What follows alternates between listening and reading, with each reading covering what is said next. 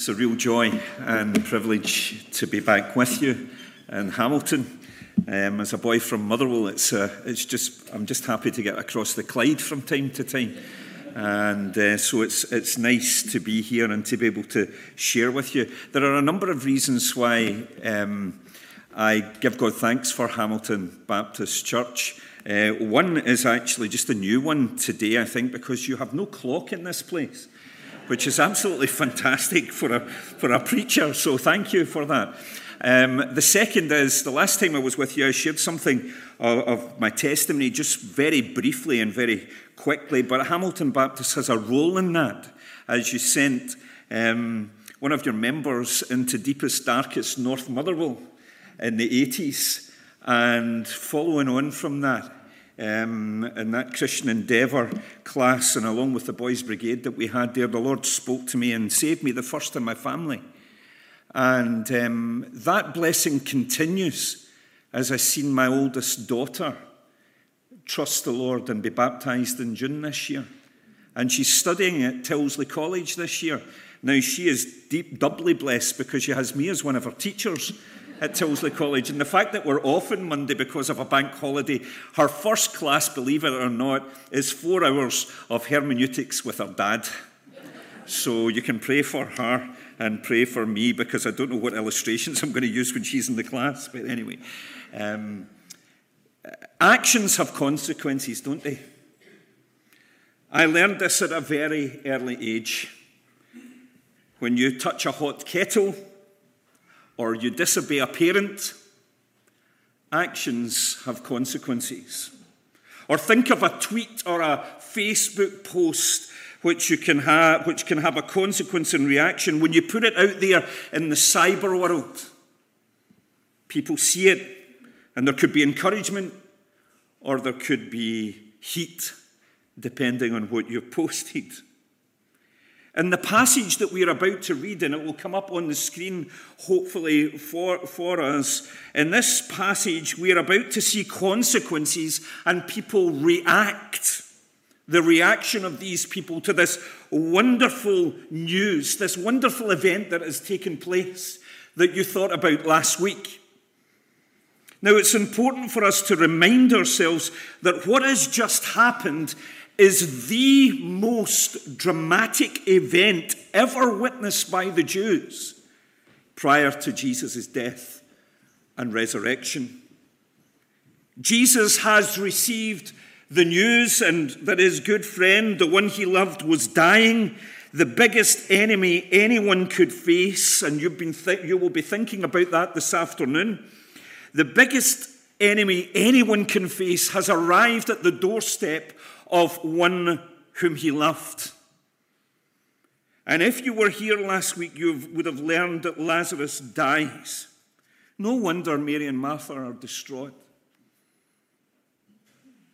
The age old phrase used by many from, believe it or not, Bilbo Baggins to Obama. The age old phrase attributed to the first century philosopher Cicero was accepted by all. Where there's life, there's hope. It's a truth which rings in the heart of every man and every woman. Where there is life, there is hope. And we can see that on our TV screens, and we've witnessed that on our TV screens the past few days, 24 7, as you watch, as you can see the camera feed, as you watch the constant flow of people going past our late monarch's coffin, tear filled eyes as they pay their respects to our late Queen. You see, when Jesus said, Your brother will rise again, Martha replied, I know he will rise in the resurrection at the last day. Martha knows that there is a day coming.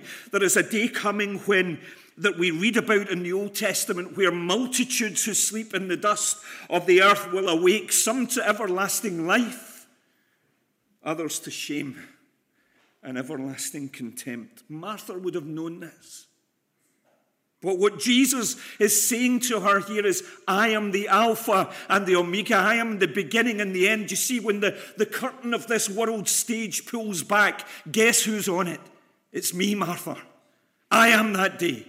I am the resurrection and the life. And so, within that context, let us read chapter 11 of John's Gospel, reading from verse 45 to 57. Could we get the first slide up? Is that possible? The very first one, so that we can see the, the passage of Scripture if it's possible. If not, then I'll simply uh, read it, but it may come up on the screen as we go. John's Gospel, chapter 11, reading from verse 45. Therefore, many of the Jews who had come to visit Mary and had seen what Jesus did put their faith in him. But some of them went to the Pharisees and told them what Jesus had done. Then the chief priests and the Pharisees called a meeting of the Sanhedrin. What are we accomplishing? They asked. Here is this man performing miraculous signs. If we let him go on like this, everyone will believe in him. And then the Romans will come and take away both our place and our nation. Then one of them, named Caiaphas, who was high priest that year, spoke up. You know nothing at all you do not realize that it is better for you that one man die for the people than the whole nation perish.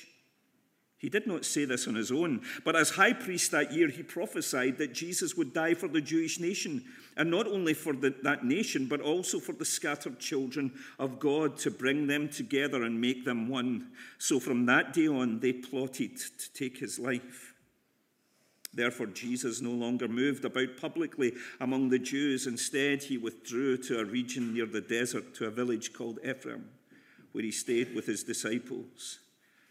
When it was almost time for the Jewish Passover, many went up from the country to Jerusalem for their ceremonial cleansing before the Passover. They kept looking for Jesus, and as they stood in the temple area, they asked one another, What do you think? Isn't he coming to the feast at all? But the chief priests and Pharisees had given orders that if anyone found out where Jesus was, he would report it so that they might arrest him. Just a couple of verses in chapter 12. In verse 9, it says there, Meanwhile, a large crowd of Jews found out that Jesus was there and came not only because of him, but also to see Lazarus, whom he had raised from the dead. So the chief priests made plans to kill Lazarus as well for on account of him, many of the Jews were going over to Jesus and putting their faith in him. Amen. And may God bless his word to us. Um, it should be up on the screen now, believe. Yeah, good. Now, what we see in this passage, faced with the greatest miracle Jesus performed, firstly is, if this works, firstly is division division from verses 45 to 48. Do you see that? In verse 45, many of the Jews put their faith in Jesus. No wonder. A guy has just been raised from the dead. In verse, but in verse 46, we see this word, but some went to the Pharisees. This is ominous here.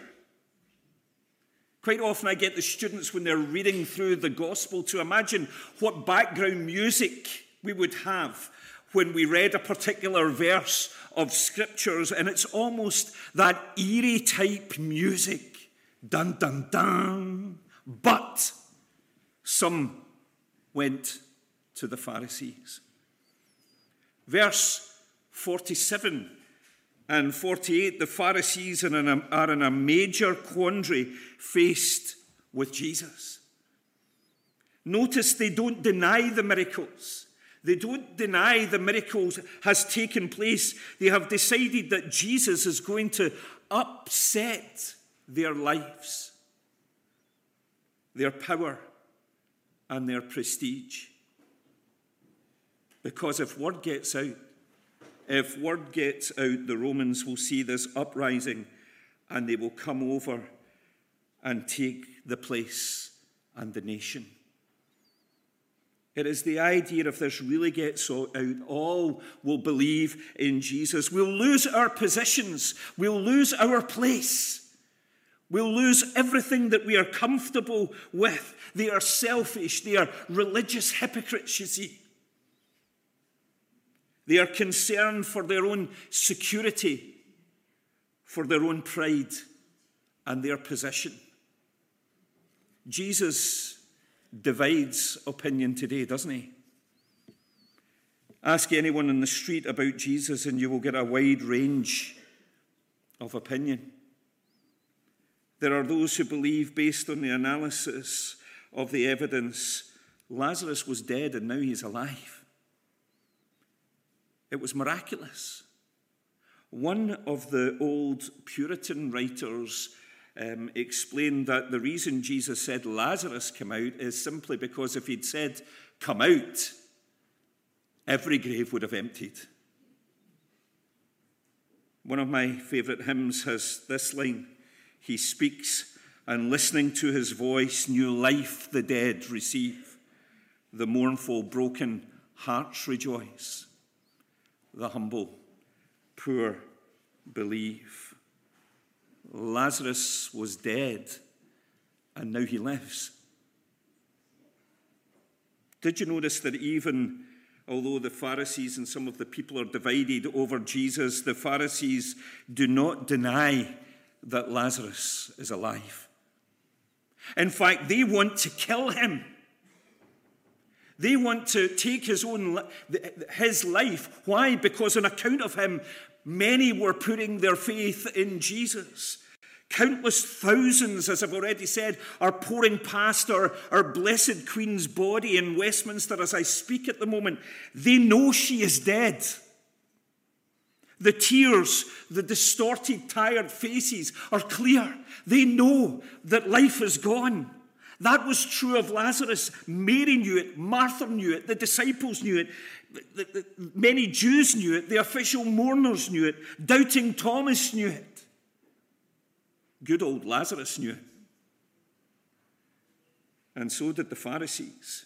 This man is performing many miraculous signs.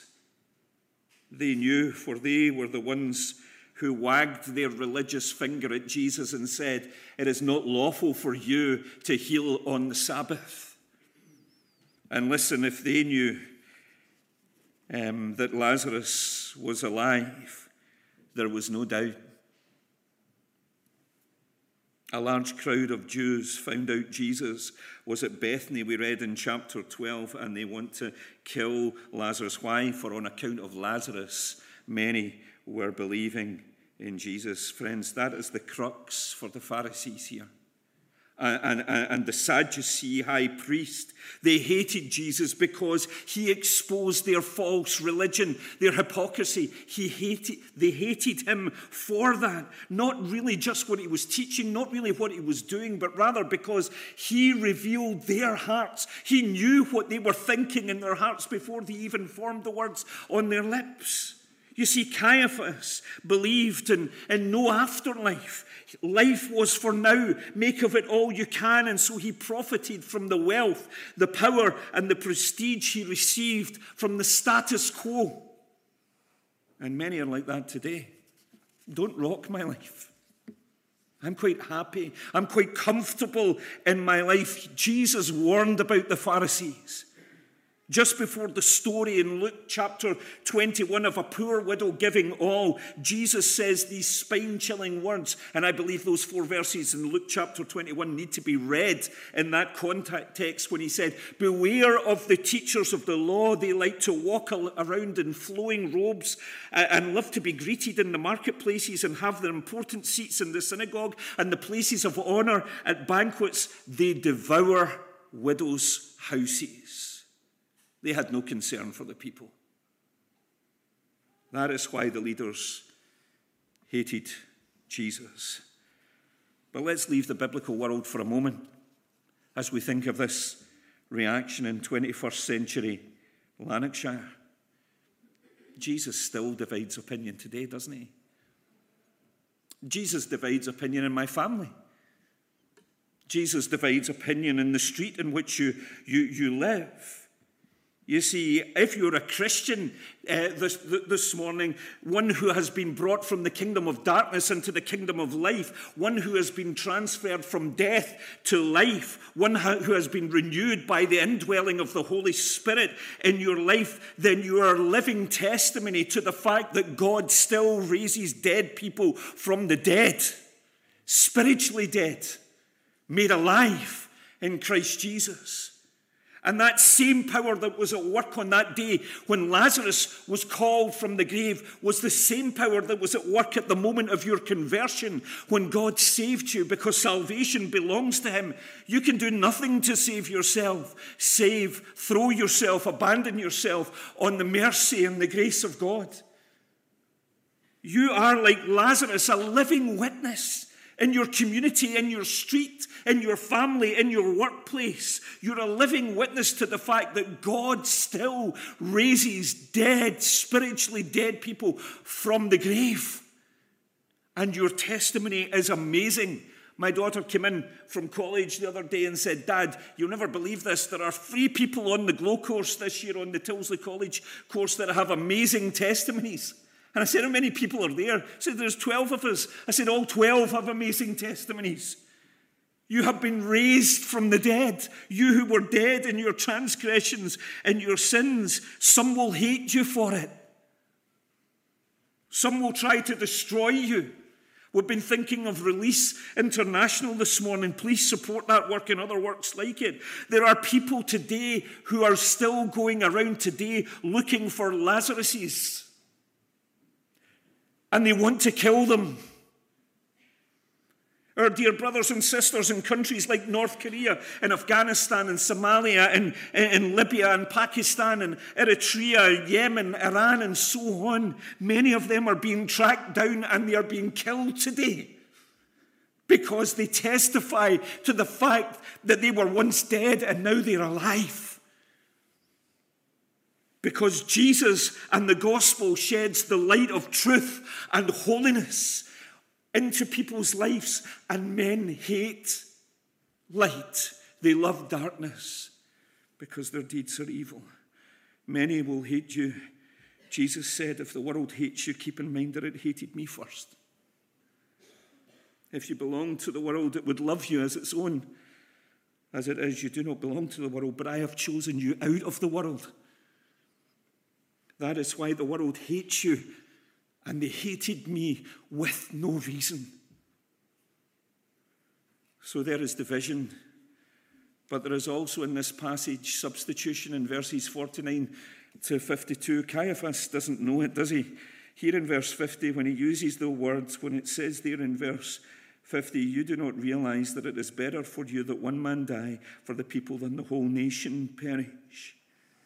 That, that's the idea of substitution here. It's the idea of for, someone dying for or in the place of. He is being used of God for something so profound and fundamental to the Christian faith and the gospel of Jesus Christ, the teaching and the doctrine which is under attack today and has been for quite a while. The substitutionary death of Jesus Christ, the fact that Jesus Christ died in my place and died for my, my sin and died as a consequence of my sin. Peter tells us this truth in his epistle when he says that Christ died once for all, the righteous for the unrighteous, in order to bring you to God. Paul says exactly the same thing in his letter. While we were still sinners, Christ died for us. John tells us in his first letter, God sent his Son into the world as an atoning sacrifice for our sins. The writer to the Hebrews, whoever they were, said, Just as man is destined to die once and after that to face judgment, so Christ was sacrificed once. Why? To take away the sins of many people. The substitutionary death of Jesus Christ is a fundamental doctrine to us, Bible believing Christians, evangelical Christians. Christ died for us on the center tree at Calvary. Now, Caiaphas doesn't have that in his heart and in his mind. He hated Jesus. But God is using him in a way that he is oblivious to. Let's get rid of Jesus so that we can keep these fanatics at bay, and we can be happy in our cozy, luxurious, powerful, and hypocritical lives. Keeping the people down below us. But God means it for something much more powerful and for much more good. It is better for you that one man die for the people than the whole nation perish. For if Christ had not died for us, had he not been buried and rose again on the third day, you would still be guilty of your sin and you would have been as well staying in your bed this morning. But Christ has been raised from the dead and he's alive. You see, Caiaphas meant Jesus' death for evil, God meant it for good. Caiaphas, Caiaphas wants to rid Jerusalem of him, God wants to rid people of their sin by offering a sacrifice for sin. Brothers and sisters, our God can use the awfulness of this world and the decisions of evil men to turn it around for his good. He is sovereign, he is Lord. Because I believe with all my heart that the Bible teaches me that there is a higher throne than Buckingham Palace that there is a higher throne than Westminster, a higher throne than Washington, a higher throne than Moscow, a higher throne than Beijing. For the one who seated, is seated on it is the King of Kings and is the Lord of Lords, and he reigns, he rules.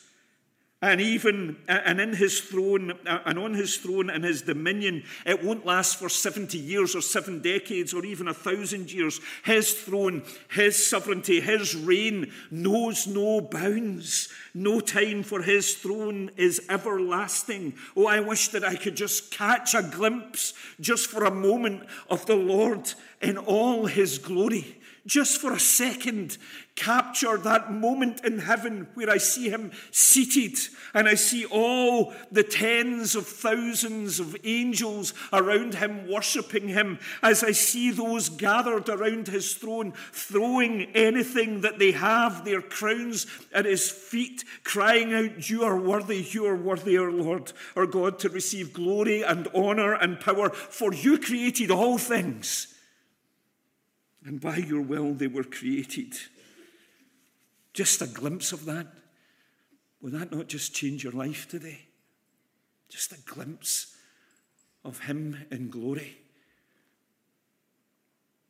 To Him who sits on the throne and to the Lamb be praise and honor and glory and power forever and ever brothers and sisters, I don't know what you've come, how you've come to church today, with maybe with heavy hearts, I don't know. And I can only imagine that as you take, as you look at this service, the prospect of this service this afternoon. But I want to tell you this that our God reigns. He is seated on the throne. He is majestic. He is all powerful. And none of, none of us will form a queue to walk past his grave because his grave is empty. For on the third day he rose from the dead and is alive. Think about it for a minute. Don't let anyone teach you, anyone even begin to teach you that cruel men alone took Jesus to the cross that Caiaphas, Ananias, Pilate, Herod, the soldiers, the crowd, the nails held my Jesus to the cross. No, Jesus would not have stood before Caiaphas if it had not been the will of God. Jesus would not have stood dripping in blood after having been scourged by that awful scourging, bent over in agony before Pilate, if it had not been the will of God. Jesus would not have in silence been subjected to an audience with the awful, vile, and despicable King Herod if it had not been the will of God. Jesus would not have in agony had spike like nails driven through his, his, his skin and his veins on, on his hands and feet if it had not been the will of God. Cruel men did not take my Savior to Calvary. He willingly, steadfastly set his face towards Jerusalem for the joy that was set before him. He went for Gary Joseph Blair and he went for you. And he gives up his life for you on a cross. And he decided the moment he would give up his, his spirit. Father, into your hands I commit my spirit. And with that, he breathed his last. Yes, Caiaphas, it is better that one should perish than the whole nation. It is better that Jesus died than we had to stand before God in our sins and our trespasses. And so we have established that the scriptures teach us that Jesus brings division, that Jesus was our substitute. But lastly, in this passage, there is decision, verses 53 to 57. So from that day on, the Sanhedrin plotted to take his life. Verse 53. Chilling, isn't it?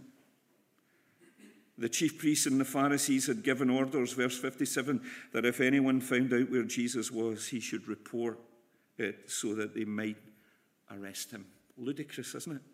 Crazy.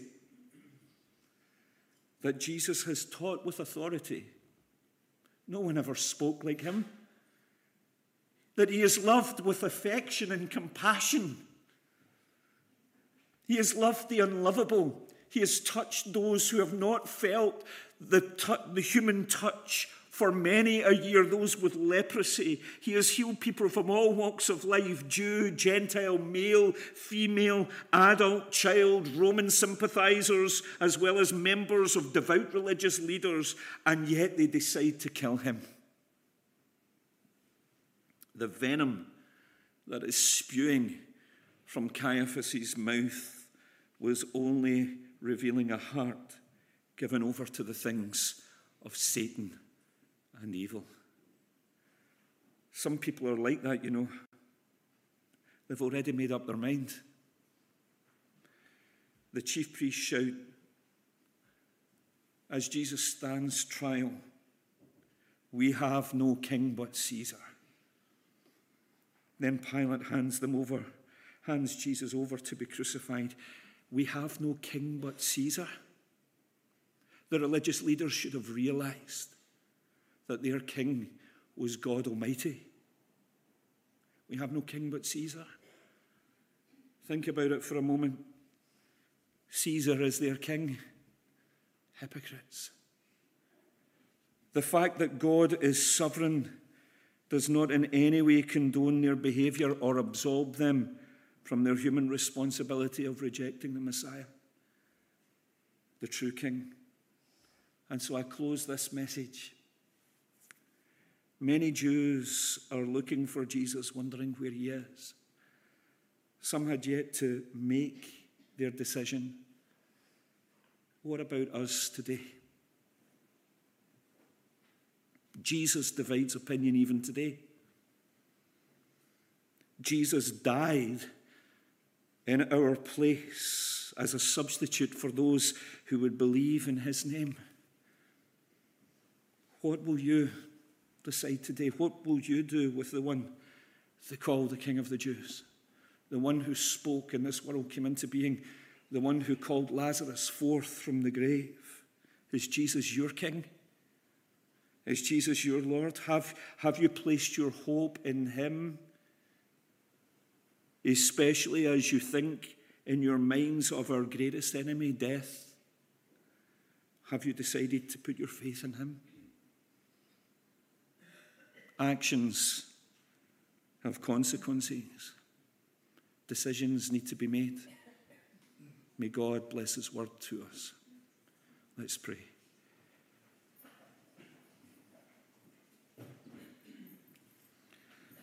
Father, in the quietness of our hearts and minds, we respond to your word. We ask, Father, that you would take your word and plant it deep within our hearts as we've already prayed. And we ask, Father, that you would visit us with your salvation. For we ask this in Jesus' name.